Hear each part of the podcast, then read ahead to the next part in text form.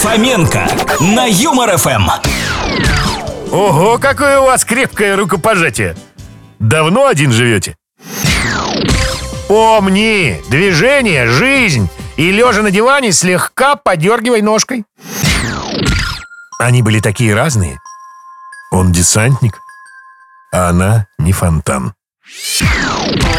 Собака, хозяин который любит долго поспать, сделала себе вторые ключи. 50% бабушек имитируют восторг при виде внуков.